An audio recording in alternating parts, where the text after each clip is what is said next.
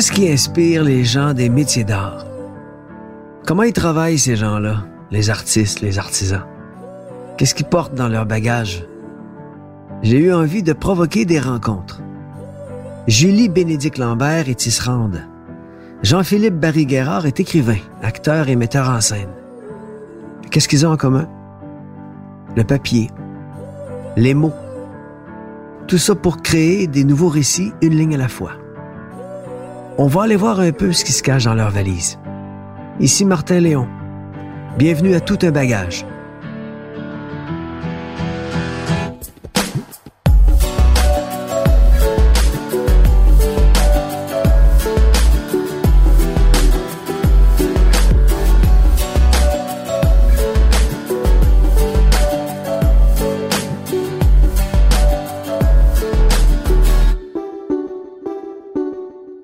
Là, je veux tout de suite, en partant, vous lire quelque chose. La Ville de Montréal, en collaboration avec le Conseil des métiers d'art du Québec, CMOQ, a dévoilé aujourd'hui, au cours d'une cérémonie virtuelle, le nom de la lauréate du prix François Houdet 2020, Julie Bénédicte Lambert. Eh oui. Félicitations. Merci. C'est, Julie est tisserande. Puis son matériau de base est le papier. Le papier, fil de lin, fil de métal, j'ai lu aussi. Oui, un peu de tout, mais papier principalement. Ouais. Moi, ça me fascine. Est-ce que tu connais Jean-Philippe Barry Guérard? De nom? Le romancier, comédien, télé, euh, cinéma, auteur, dramaturge. Euh, je l'ai entendu à la radio parce que je suis une, auditrice, de, puis on est fou plus on lit. Est-ce que tu connaissais le travail de Julie? Absolument pas. Et j'ai trouvé ça extraordinaire parce qu'après ça, quand on m'a présenté son travail, j'ai bon, j'ai googlé et euh, en fait, le premier truc, c'est que je comprenais pas que c'était du papier. Ça, c'est probablement beaucoup de gens qui Parce qu'il n'y a pas beaucoup de monde qui font ça, là. Ben non. Puis on dirait vraiment du, on, dirait du textile, on dirait du fil, là.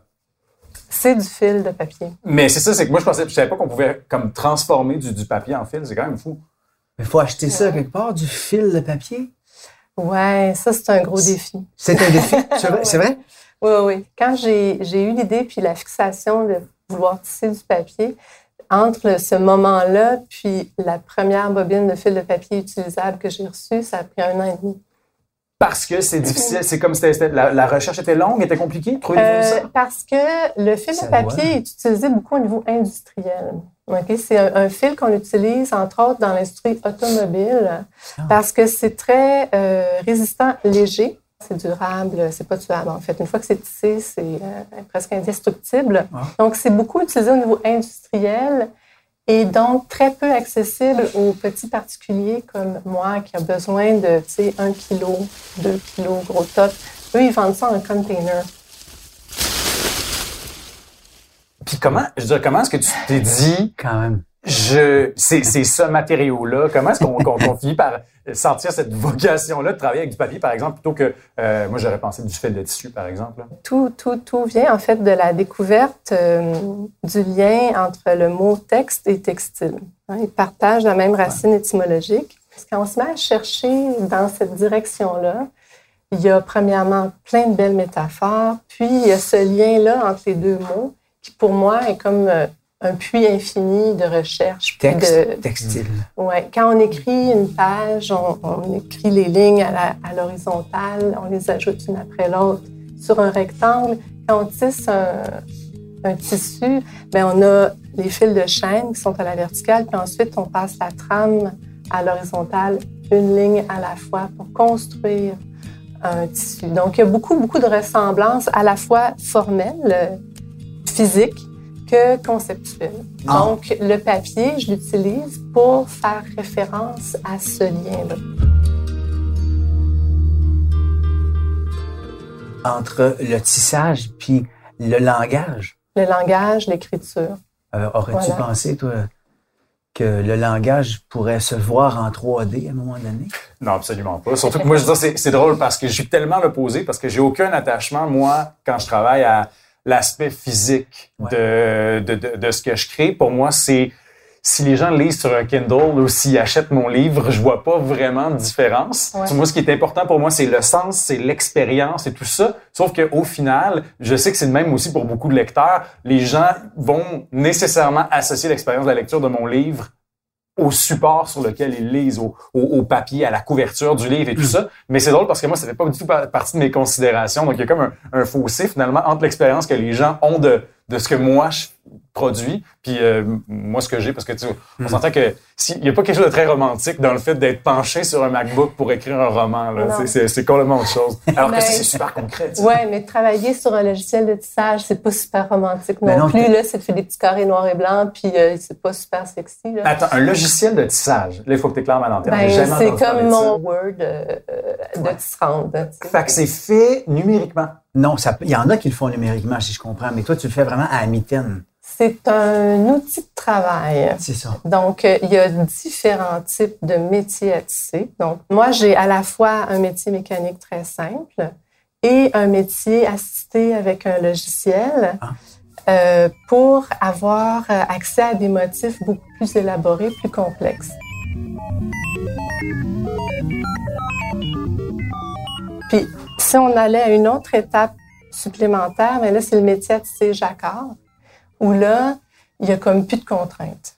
Tous les fils peuvent être levés indépendamment, un à la fois. Donc, le motif peut être euh, en fait ce qu'on veut. Infini, en fait. Ce qu'on veut, oui. C'est ça. Mais c'est intéressant, ça, parce que j'avais déjà lu que, en fait, la, programmation informatique descendait du tissage, puis que le, premier ordinateur, c'était un, métier à tisser. Fait que, d'une certaine façon, dans ton travail de création, il y a un travail de programmation, finalement? Ben c'est ça, c'est qu'en fait c'était des cartons qu'on perçait avec un poinçon et donc euh, chaque carton euh, percé c'était un rang de tissage. Donc on choisit quel fil on lève, quel fil on descend, ce qui fait que quand le fil est levé, la trame passe dessous, puis quand le fil est, baissé, la trame passe dessus. Hmm. Donc on choisit si ça va être bleu ou blanc. Hmm. OK, comme tu sais bleu ou blanc, levé, baissé. On pouvait hmm. perforer nos cartons, les faire passer dans le métier à tisser, puis ça accélérait le processus. Mais nos anciens ordinateurs étaient exactement comme ça. C'était des cartes perforées qu'on pouvait puncher à la main. On avait des machines pour les puncher, c'était des lignes de code. Donc, c'est 1 ou 0. En tissage, c'est levé ou baissé. C'est exactement la même chose. Donc, si je comprends bien, Julie utilise autant son ordinateur que son métier à tisser pour créer ses œuvres. Est-ce que ça veut dire qu'elle sait exactement à quoi ressemblera son œuvre à la fin? Est-ce que c'est à ce point organisé?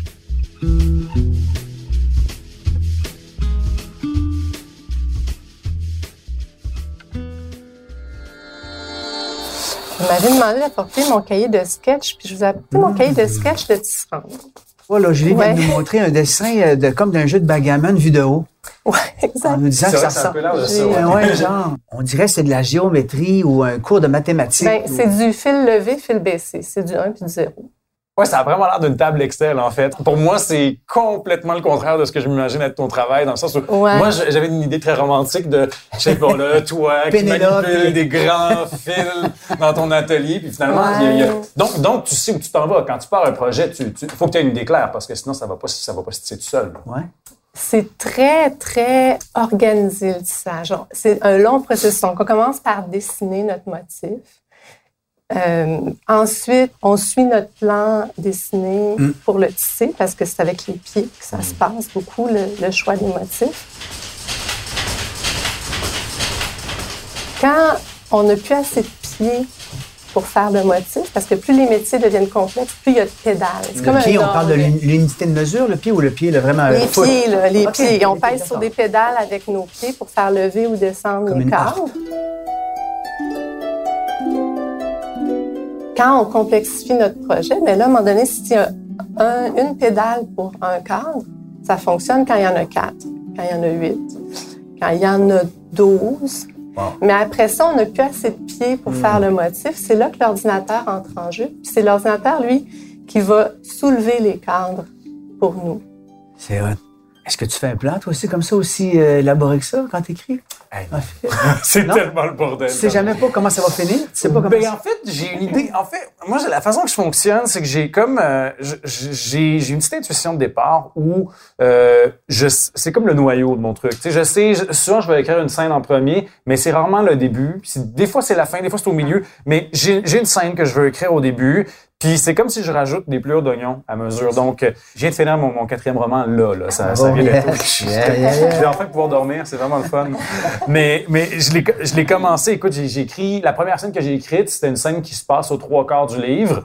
Puis euh, le- mon plaisir, c'est plus de, de voir, OK, comment je me rends là? OK, il y a ça qui arrive, il y a ça qui arrive, il y a ça qui arrive. Puis finalement, je finis par structurer. J'ai une idée générale de ça va être quoi l'histoire à peu près, mais c'est clairement pas aussi détaillé. Puis ça m'arrive des fois que je, je suis en train de, de finir mon livre, je fais, oh shit, c'est vrai, il, il- il m'aurait pris cette scène-là au, au milieu aussi que je rajoute. Donc c'est très, très, très chaotique. Moi, ce que je fais, c'est que souvent, je relis beaucoup. Puis là, en, en relisant, je fais, OK, il manque quelque chose là, je rajoute, je rajoute, je rajoute. Donc c'est pas du tout structuré.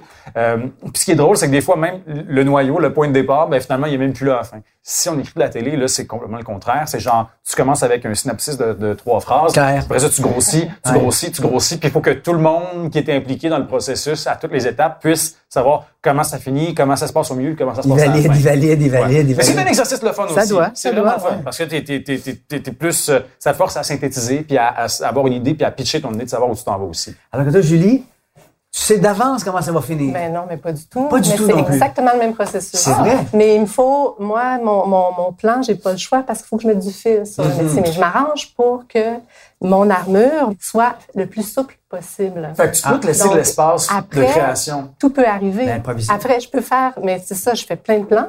Mhm. Puis après, ça donne jamais ce que je pensais que c'était supposé donner. Puis là, j'essaie autre chose. Puis là, finalement, je prends une autre, une Ah, autre, ouais. euh, un autre chemin complètement. Puis euh, j'ai plein de liberté, en fait. Mais il y a quand même un point de départ. Il faut que ça soit planifié. Il faut, faut que tu aies un personnage pour commencer, tu sais.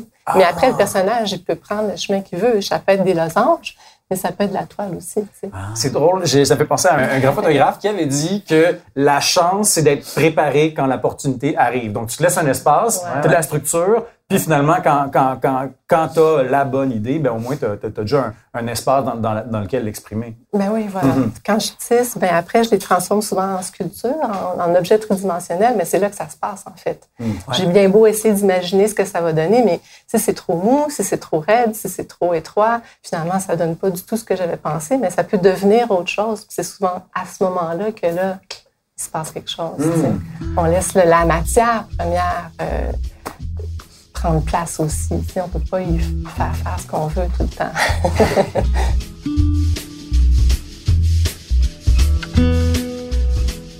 La chance, c'est d'être préparé quand l'opportunité arrive, que dit Sénèque, le philosophe. C'est important pour l'artiste de se garder toujours une petite place pour l'imprévu, de rester ouvert à ce qui pourrait émerger pendant le processus créatif.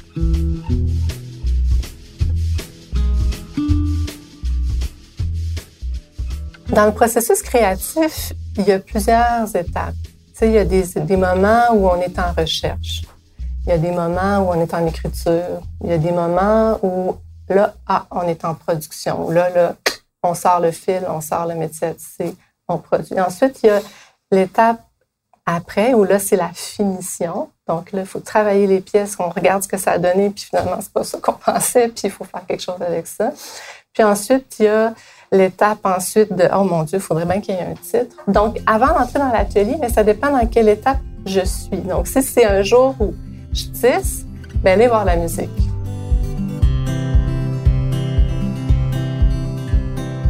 Sais, Ouais. Ou la radio. Et c'est là que j'interviens dans ton travail. Ben C'est voilà, là que tu apparais. Mais quand je suis en processus plutôt de recherche ou d'écriture ou de, de dessin, euh, alors là, c'est plutôt silencieux. Puis donc, je suis dans un autre état d'esprit. Toi non plus, tu n'es pas tout le temps en grosse période de recherche avant Non. la production d'un roman, tu sais. Non, puis aussi, je suis pas heureusement. Ça, si c'était juste ça, je pense que ça se vivrait bien. Si j'étais toujours en période de sortir le manuscrit, là, je, je lirais l'année la langue à terre. Parce que c'est, là que, qui, ben, je trouve que c'est ça. Je sais pas c'est, c'est quoi pour toi, mais moi, c'est ce qui demande le plus de discipline. Je dirais, on dirait que faire la recherche, c'est le fun parce que Ouais. Je suis, tu sais, je pose, moi, c'est beaucoup, je, je parle beaucoup à du monde, tu sais, je, je, je pose des questions, euh, euh, je fais de la recherche terrain, tu sais, moi, je suis beaucoup dans une, dans une nuance, disons, de, de réalisme, là, fait que souvent, je me base sur, sur les expériences que les gens vont me rapporter. Euh, mais c'est juste que un moment donné, j'ai rempli mon carnet, j'ai fait mes entrevues. Euh, faut que tu le fasses, là. Faut que Ouais, tu le fasses. faut qu'il arrive quelque C'est chose, plate. là. Ça, c'est le Ouais. moment plate. Mais t'es tellement content quand tu finis. Mais Mais ça, ça, ça fait, c'est un processus qui est long. Sais, ouais. Entre le moment du début de la recherche puis euh, le livre dans la Ben, librairie, euh, c'est ça, c'est tout un ouais. cycle. Faut, faut pas être pressé. Faut Y a rien- a qui nous presse quand- euh, Il y a- je comprends qu'on a des délais pour Ouais. les avis, blablabla, tout ça, mais ouais, le retard, d'après moi, ça n'existe pas. La planète Terre n'est pas en retard sur la planète Mars.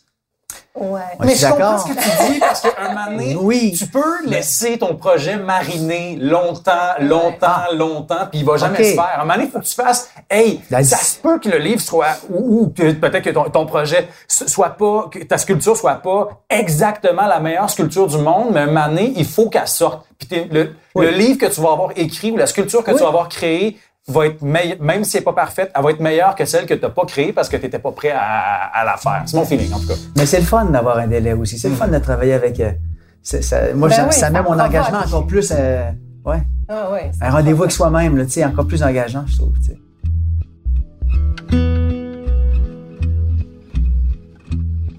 Un rendez-vous avec soi-même et avec le bagage qu'on porte. C'est quand même un peu ça, le contexte de travail de l'artiste et de l'artisan. Chaque œuvre est la compilation, le résultat tangible d'un nombre de rendez-vous que quelqu'un a eu avec lui-même.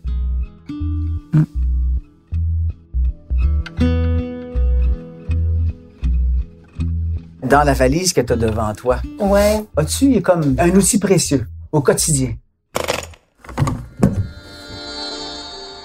C'est les navettes pour tisser. Une navette. Alors, c'est pas précieux, je dirais. C'est comme un stylo. Tu sais, il y en a qui t'aiment plus que d'autres, mais c'est indispensable. C'est ça. Il y en a différents types, différentes formes. euh, Une navette, c'est comme un petit bateau de bois qui passe sur la rive gauche du métier de la rive droite du métier Ouais. à gauche.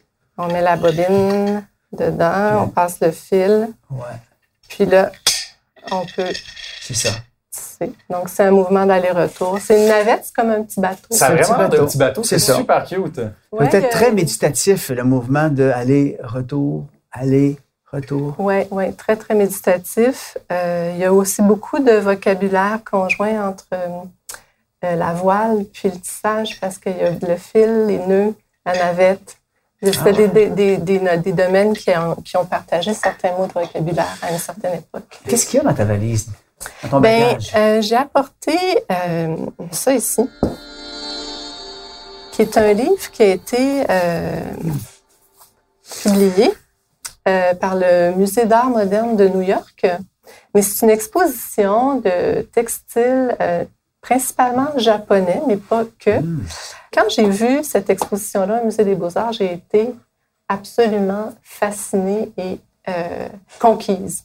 Assez aimée pour acheter le catalogue euh, un ou deux ans plus tard, quand j'avais ramassé assez d'argent pour l'acheter.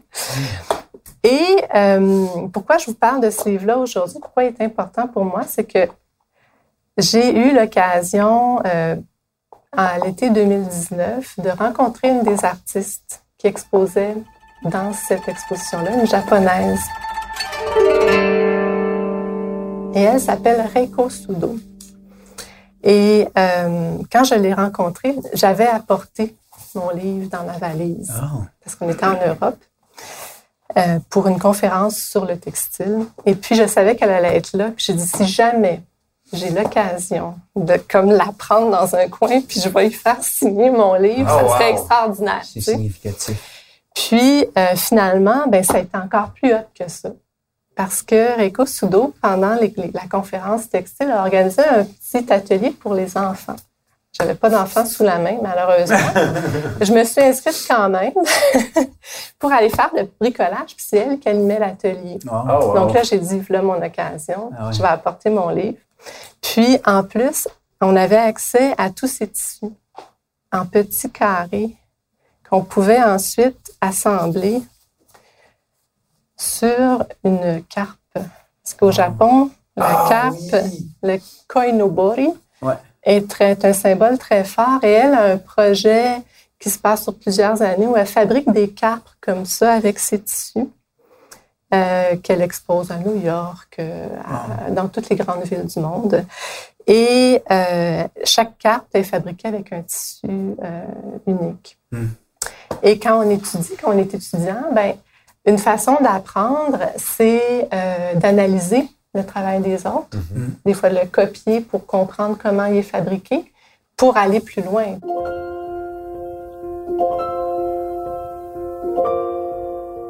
Ceci est un tissu de Reiko Sudo Ah que ouais? j'ai, moi, euh, analysé, réinterprété et fabriqué avec des matériaux différents des siens, à une échelle différente aussi. Elle, c'est un voilage très léger, hein, avec des fils très, très, très, très fins.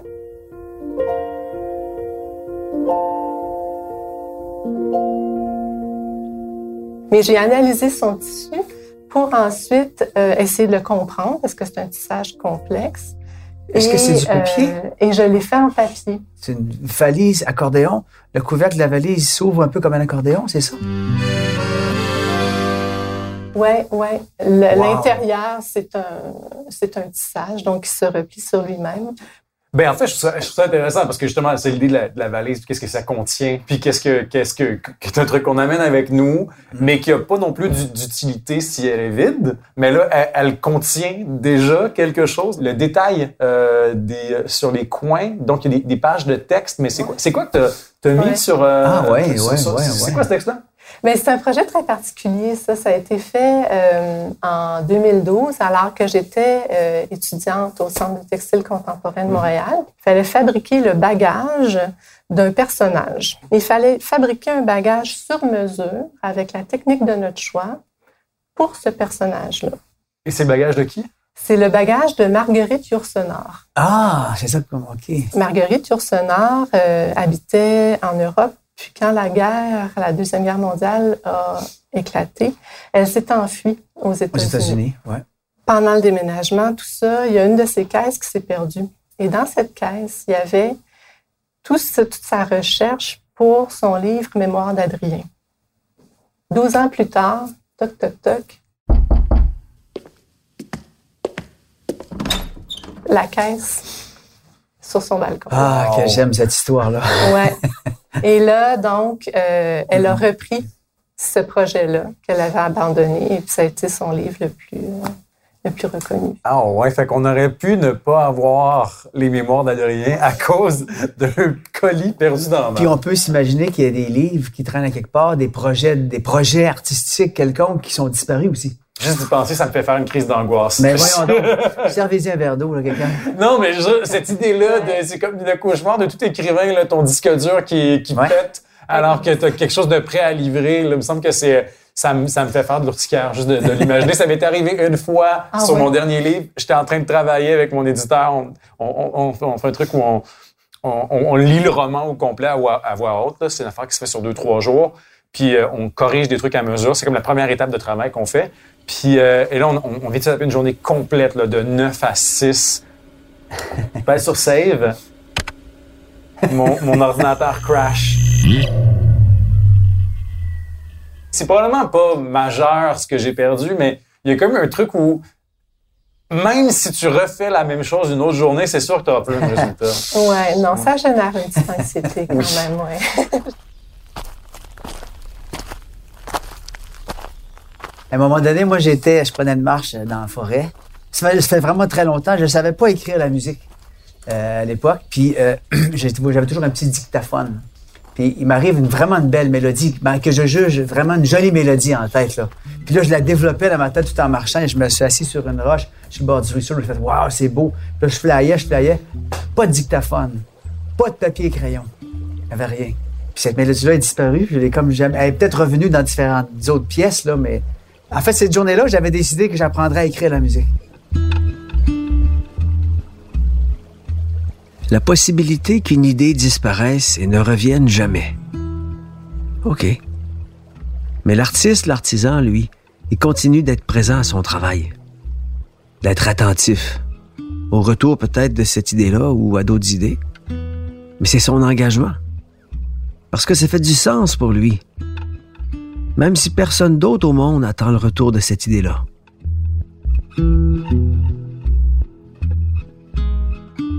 le sens de pourquoi on fait ça. L'artisan puis l'artiste, là, son rôle dans la société. Hein, Philippe? Non, mais gros! pas en mille livres, là. On, on, on veut pas. non, mais je, À la, recherche- pas à la recherche du temps perdu, là, qu'on peut avoir comme réponse.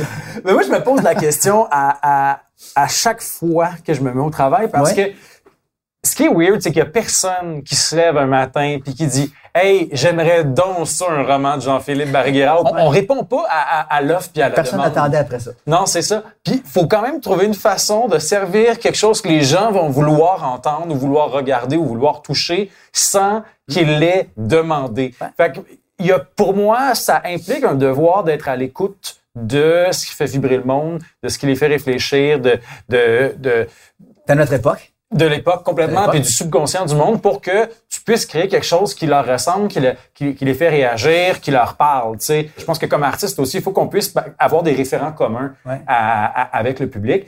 Euh, fait après ça, est-ce que tu veux les faire rire, pleurer, réfléchir, provoquer, euh, les inspirer? Euh, je pense que toute la palette est possible, mais peu importe ce que tu veux faire avec eux, en tout cas, faut qu'on qu'on puisse parler un langage commun. Puis moi, c'est la première, je dirais, la, la- la- la première tâche que je donnerais à un artiste. Fait que la connexion avec les autres. Ouais, exact. Ça demande beaucoup d'humilité puis d'écoute, ça. Vraiment.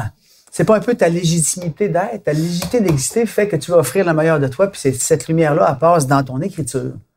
Ça peut-tu être un peu ça, offrir le meilleur de, de soi, ce qu'on est, je sais pas, certains sages disent le dharma, là, tu sais, ce que t'es là, on va dire un anglicisme, c'est ça pourquoi t'es là pour, en tout cas, tu sais, là. Hmm. ce qui fait que t'es là, le pourquoi. Je, je, je, je fais- beau défi. ben oui, c'est- je lance une piste de départ. C'est Ouais, quoi pour toi, Julie, la- la- ouais. le sens de tout ça? Pourquoi tu fais ça? Euh, Faut gagner le prix François Houdet. tu l'as gagné, c'est fait. Le contraire de ça. Vraiment. Ouais. là, euh, si seulement je pouvais euh, rester toute seule dans mon atelier ton et jamais sortir en public, ce serait fantastique. Ah ouais. Euh, mais, mais ça fait partie de mon travail euh, de montrer, puis j'en suis très consciente, puis il y a une grande satisfaction à accrocher une pièce sur le mur, puis à la faire voir. là. Donc c'est très contradictoire dans ma petite tête. Là. Il y a comme euh, l'intime puis le public qui sont euh, pas des bons amis dans mon cerveau. Ce qui donne un sens pour moi à tout ça, c'est l'infini des possibilités. Ah. Pour moi, c'est ça, la création. C'est comme si j'étais une, euh, une chercheure éternelle. Tu sais, il n'y Ouais, a pas de fin. Euh, euh, les mots, il y en aura toujours assez pour faire une nouvelle, à- un nouvel arrangement de mots qui va être juste à toi. Ben, en tissage, là, c'est la même chose. Il y a tellement de possibilités d'arrangement de fils, puis de couleurs, puis de Mm. textures, puis de que j'y vois un infini dans lequel je peux me perdre jusqu'à 99 ans. Puis ça, ça me rassure. Puis c'est ça qui me donne envie de, de, de continuer à chercher tout le temps. Moi, quand je sors d'un musée ou d'une galerie, je suis remplie. Ouais. Puis là, là, je suis prête à continuer euh, la journée ou la semaine ou l'année. Mm. Euh, puis si moi, je peux apporter ça à quelqu'un qui, qui sort de mon expo, qui fait c'est comme « Oh wow, hey, ça, là, c'est quelque chose. Moi, ce que ça m'apporte, que je me dis, ce monde-là ont mis ce temps-là pour créer quelque chose.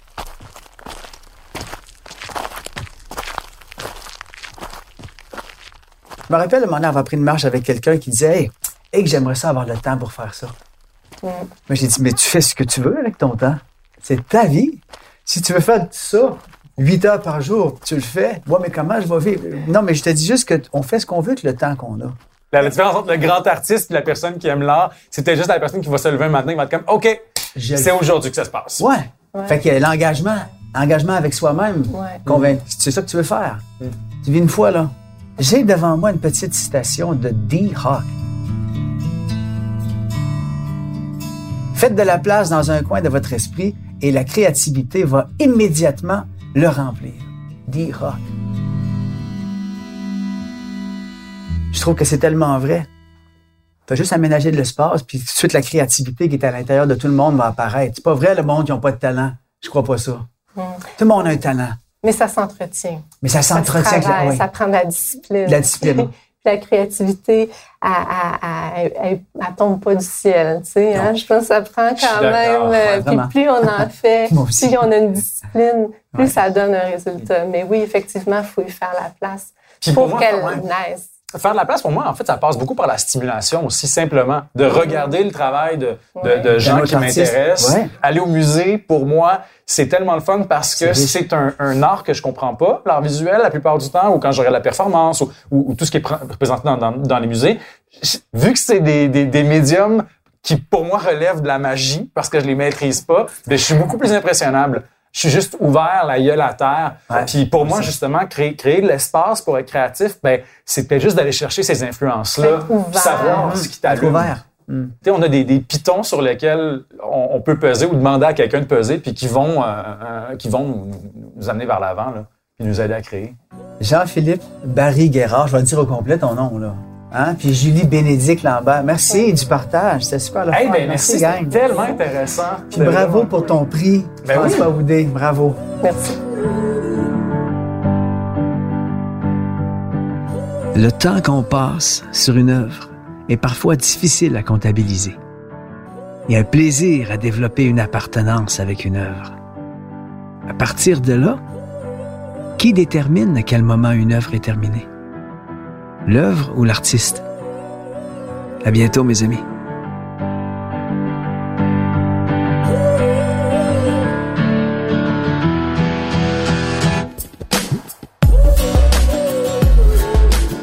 C'était Tout un bagage. Production du Conseil des métiers d'art du Québec en collaboration avec Québecor, avec la participation financière de la SODEC.